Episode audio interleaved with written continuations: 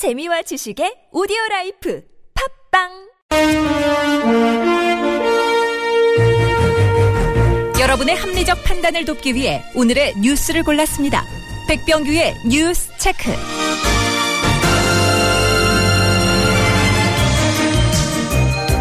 네, 시사평론가 백병규 씨 모셨습니다. 어서 오세요. 안녕하십니까. 네, 자, 첫 소식은요. 네, 이 국정 공백이 가시화되고 있습니다. 이 박근혜 대통령 어제 그 예정됐던 수석 비서관 회의도 그 취소하고 오늘 국무회의에도 그 참석하지 않았습니다. 이 박 대통령 그 지난달 11일 국무회의를 그 주재한 이후 4주 연속 어, 정기 국무회의에 그 불참을 했는데요. 네. 네, 미르재단과 그 K스포츠재단 그리고 정유라 씨의 그 특혜 입학 등과 관련돼 이 최순실 씨 의혹들이 막 불고자 나온 시기부터이죠. 네. 네, 황교안 총리는 오늘 그 각 부처에 그 흔들림 없는 국정 운영에 최선을 다해주기 바란다. 이렇게 말을 했지만 네. 이 중심 잡기가 쉽지 않은 상황이죠. 흔들리고 있는 게 사실이죠. 네, 아무튼 근데 김기춘 전 비서실장 이야기가 계속 나오고 있습니다. 네, 그 최재경 그 신임 그 민정수석 선임에 이 김기춘 전 비서실장의 그 추천이 있었다. 이런 이야기와 함께 그 김기춘 전 비서실장과 최경환 전 경제부총리가 와해 지경에 이른 그 청와대 그 내부 수습을 물밑에서 그 주도하고 있다. 이런 이제 언론 보도들이 나오고 있죠. 네. 이 박 대통령이 그 공석이 된 이 비서실장 자리는 그 공석으로 둔 채 민정수석과 그 홍보수석부터 그 후임 인사를 서두른 것도 일단 그 검찰에 대한 그 청와대, 청와대 그 장악력을 계속 유지하고 여론 관리부터 하겠다. 이제 이런 발상이라는 지적도 같이 나오고 있습니다. 예. 자, 이어가죠. 네, 그런 가운데 이 박근혜 대통령이 그 최순실 국정농단과 관련해 이 자신이 사교를 믿는다는 그 예의까지 있더라. 이러면서 그 불만을 토로했다는 이제 언론 보도가 나왔는데요. 예. 네, KBS가 보도했다는 것이 이제 주목입니다. 어, 그래요? 예. 네, 그 출처를 밝히지 않은 채 그 지난 30일 이 박근혜 대통령이 그 각계월로 그 12명을 청와대로 그 초청해서 이 시국 수습치에 관한 그 의견을 듣던 자리에서 거의 듣고만 있던 박 대통령이 이런 말을 했다고 KBS가 이제 오늘 보도를 했습니다. 예, 예. 이 KBS는 그 이 같은 내용을 그 누구로부터 확인했는지 그 밝히지 않았는데요. 이 공식적이지 않은 그 박 대통령의 그 발언 내용이 공개된 것은 최근 들어서 어 처음 있는 일이죠. 네. 이 청와대의 그 대언론 기능이 작동하기 시작했다. 음. 이제 이런 분석도 나오고 있습니다. 자, 그날 시민사회 언론들도 만났다면서요. 누구가 참석을 한 건가요? 네, 이제 그 12명이 누구냐? 이제 이게 좀 그 주목을 끌고 있는데요. 네. 네, 고건, 이용구 전 국무총리, 네. 조순 전 서울시장, 진념 전 경제부총리, 박상증 민주화운동 기념사업회 이사장, 이상훈 전 국방부 장관, 예. 이세종 환경재단 이사장, 네. 이돈희 전 교육부 장관, 류근일 전 조선일보 주필, 어, 이심 대한노인회장, 박세환 전 그 재양, 재양군인 회장, 이인호 서울대 명예교수가 그 참석을 했다고 그럽니다. 예. 해동은 1시간 정도 됐다고 그러는데요. 네. 이 가운데 뭐 이세중 환경재단 이사장 정도는 빼놓고 네. 이분들을 그 시민사회에 올라라고 할 수 있을지 이제 의문이기도 합니다. 알겠습니다. 자, 또 어떤 뉴스 있습니까? 네, 더불어민주당과 국민의당, 정의당 등 그 야 3당 이 최순실 그 비선실세 및 그 국정농단 파문과 관련해서 이번 사태를 박근혜 최순실 게이트라고 규정을 했습니다. 네. 그리고 그 국정조사와 그 특별법에 의한 그 별도 특검 추진에 합의했는데요. 네. 야 3당 원내대표들 오늘 그 국회에서 회동을 갖고 이제 이같이 합의했습니다.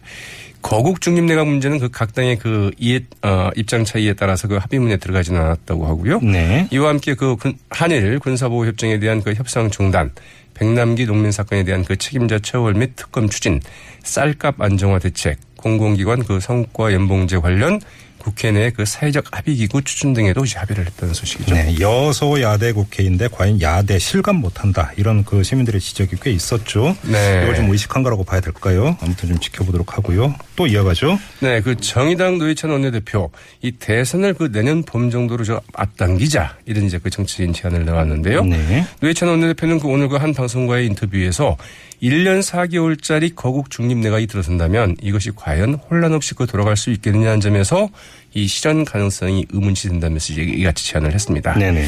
이 박근혜 대통령이 그 즉각 오늘 내일 그 하야 한다기보다는 이 대선 일정을 내년 봄 정도로 앞당기고 그때까지 그 중립적인 이 선거 관리 내각이 그 관리를 하는 게 그나마 가장 빠른 수습책이 아닐까 싶다면서 이제 이같이 제안했는데요. 예. 이 노회찬 원내대표는 그 야권이 추천한 인사를 그 박 대통령이 받아들여서 이 과도적인 조치가 취진다면 그나마 우리 사회의 그 비용과 손실을 그 줄일 수 있을 것이다. 이런 네. 말도 이제 덧붙였다고 하죠. 네, 또 어떤 뉴스 있습니까? 네. 오늘 그 조계사에서 그 자승 총무원장을 만난 더불어민주당의 그 문재인 전 대표 이 자신의 그 거국 중립 내각 제안에 대해서 그 새누리당과 그 국민의당이 이 대통령 탄핵이나 하야를 요구하는 것이냐 무리한 제안이다 이러면서 그 비판에 나선 데 대해서 야당이 추천하는 총리로 하자는 게 아니라 그 국회에서 추천하는 총리로 하자는 것이다. 이렇게 좀 분명히 선을 그었고요. 네. 이 대통령의 그 하야와 그 퇴진을 요구하는 민심이 그 더 도도해지고 있는데 네. 어, 그런 상황만큼은 피하고 이 정치적으로 성숙한 방식으로 이 사태를 해고자 하는 충정에서 그 내놓은 제안이다. 이렇게 이제 이야기를 했습니다. 예, 예. 문재인 전 대표 그 일을 위해서는 이 대통령이 먼저 그 국정 전반을 그 위임하겠다는 선언을 하고 국회에 그 총리 추천을 그 요청해야 할 것이다. 이번 사태에 그 공동 책임 있는 그 새누리당은 자숙하고 국민의 목소리에 더 귀 기울여야 할 것이다. 이제 이렇게 덧붙이기도 했습니다. 예. 자, 새누리당 소식도 있죠?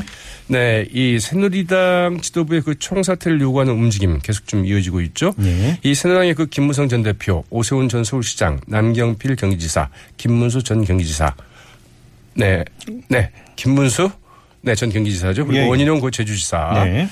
어, 오늘 그 국회 그 의원회관에서 그 1시간 10분가량 그 만난 뒤에 그 사태가 이 지경에 이른 데 대해서 그 엄중한 태- 책임감을 통감한다. 이렇게 밝혔고요. 예. 이 국민 신뢰를 그 상실한 그 새누리당 이 재창당의 길을 가야 한다면서 그 첫걸음은 그 현 지도부의 그 사퇴라고 이제 어, 사퇴라면서 그 지도부의 그 총사퇴를 요구하고 나섰습니다. 예. 자 이분들은 뭐 새누리당의 그 대선 잠룡들이라는 이제 로 불리는 사람들 아니겠습니까? 네네네. 여기 이제 그 유승민 의원이 좀 빠져 있는 게 좀 눈에 띄고요. 그러게요. 어, 그러나 그 이제 이정현 새누리당 대표 어, 공개적인 노출을 피한 채 이 잠명을 좀 이어가고 이어가고 있다고 하죠. 그러게요. 지금 이게 어떤 방향으로 할지 좀 지켜봐야 되는 그런 문제가 될 것 같고요. 자, 또 어떤 뉴스 있습니까? 네, 이 전혁 전 한나라당 의원이 오랜만에 입을 열었습니다. 네. 이 최순실 씨를 몰랐다는 그 일부 친박계 의원들의 발언에 대해서 이 손바닥으로 하늘을 가리는 것보다도 그 더 심한 얘기다. 이렇게 네. 얘기했다고 하죠. 예. 예, 전혁 전 의원은 오늘 그 한 라디오 방송에 출연해서 이 최순실의 존재는 그 여당뿐만 아니라 야당도 알고 있었고 친박은 매우 잘 알고 있었다. 그것을 몰랐다면 말이 안 된다면서 제가 이야기를 했는데요. 예, 예. 네, 전혁 전 의원 이최 씨의 남편인 그 정윤혜 씨가 그 언론이나 그 정책 등을 챙기고 이 최순실 씨는 의상부터 소소한 박 대통령이 필요로 하는 그 생활용품을 챙기고 이런 것이라고 생각을 했다. 네. 이렇게 이제 그 자신의 어, 과거 어, 판단을 이제 밝히고요.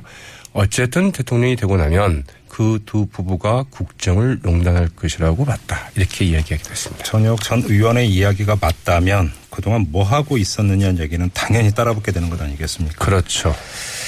네. 자, 그리고요. 네, 그 세월호 참사 가족협의회인 그 4.16 가족협의회와 그 4.16 연대 예. 오늘 그 광화문 광장에서 이제 기자회견을 가졌는데요. 예. 이 시국 선언을 개최한 것이었죠. 네네. 박근혜 대통령이 그 퇴진과 세월호 침몰 당일에 그 대통령의 7시간 공백에 대한 그 진상을 밝힐 것을 촉구했습니다. 네네네. 이들 세월호 협의회는 이 피해자 가족과 국민은 이 세간에 돌고 있는 그 세월호 참사 연루설에 관한 그 이야기들에 그 고통스러워하고 있다면서 네. 현 국정 파기 사태가 이 세월호 그 참사와 그 연결돼 있다는 의혹이 낱낱이 밝혀져야 한다고 이제 얘기했습니다. 네. 4.16 가족협의회 이 증거인멸의 가능성과 그 수사 권력을 쥐고 있는 박근혜 집권 세력이 그 그대로 있는 한 이 진실은 밝혀낼 수 없다면서 박 대통령의 퇴진을 요구했습니다. 네. 자, 짧게 하나만 더 전해 주시죠. 네, 이 철도파업의 그 장기화로 그 군 대체 인력의 그 사고가 잇따르고 있는 가운데 이 국방부의 그 파업 대체 인력 파견의 그 법적 근거가 없다는 지적이 나오고 있는데요. 네. 국방부는 그 철도파업을 그 사회 재난이나 또는 그 재난이 발생할 우려가 있는 그 상황으로 인식을 해서 이 관련법에 따라서 그 대체 인력을 파견하고 있다 이렇게 주장을 하고 있습니다. 그러나 네. 이 국토교통부는 물론이고 그 재난 관련 주무부처인 국민안전처마저도 이번 파업이 그 사회 재난이 아니라고 밝히고 있고 요. 네. 재난 관련 주무부처인 국민안전처는 이 철도 파업은 그 재난에 해당되지 않고 이와 관련해서 국방부의 그 동원 명령을 한 적도 없다고 밝히기도 했네요. 그러면 누가 보는 겁니까? 네, 이제 그 예. 공문이 있긴 있었다고 합니다. 그 국토교통부 등에서 공문이 있었는데요. 이렇게 이제 국방부에서 그 자의적으로 법을 해석을 해서 네. 대체 인력을 좀 파견을 했다고 하죠. 알겠습니다. 자, 시사평론가 백병규 씨였습니다. 고맙습니다. 네, 고맙습니다.